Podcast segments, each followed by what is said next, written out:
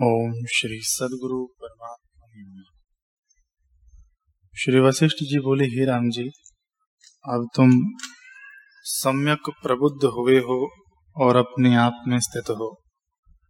जो कुछ तुमने जाना है, उसके अभ्यास का त्याग न करना। इसी में दृढ़ रहना। हे राम जी, संसार रूपी चक्र का नाभि स्थान चित्त है।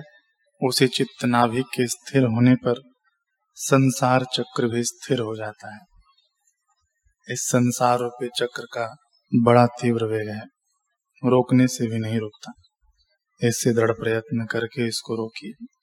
संतों के संग और सतशास्त्रों के वचनों से शुद्ध हुई बुद्धि ही इसे रोक सकती है। हे राम जी। असत रूप पदार्थों में जो राग या द्वेष रखते हैं, वे मूर्ख हैं। जिस पुरुष ने ज्ञान से जगत को असत्य नहीं जाना, वह मानव चित्र की अग्नि है। उससे कोई कार्य सिद्ध नहीं होता।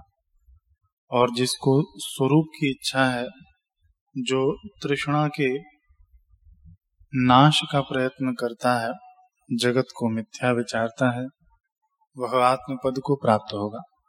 उसकी तृष्णा भी निवृत्त हो जाएगी। हे राम जी, ज्ञानवान की तृष्णा स्वाभाविक मिट जाती है।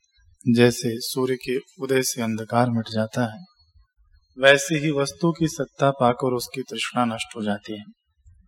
वह परम पद में स्थित होता है। जिसको दृश्य में निरस्ता है, वह उत्तम पुरुष है। वह मनुष्य शरीर में ही ब्रह्म हो जाता है।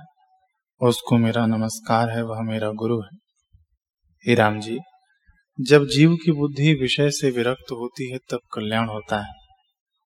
वैराग्य से बोध होता है।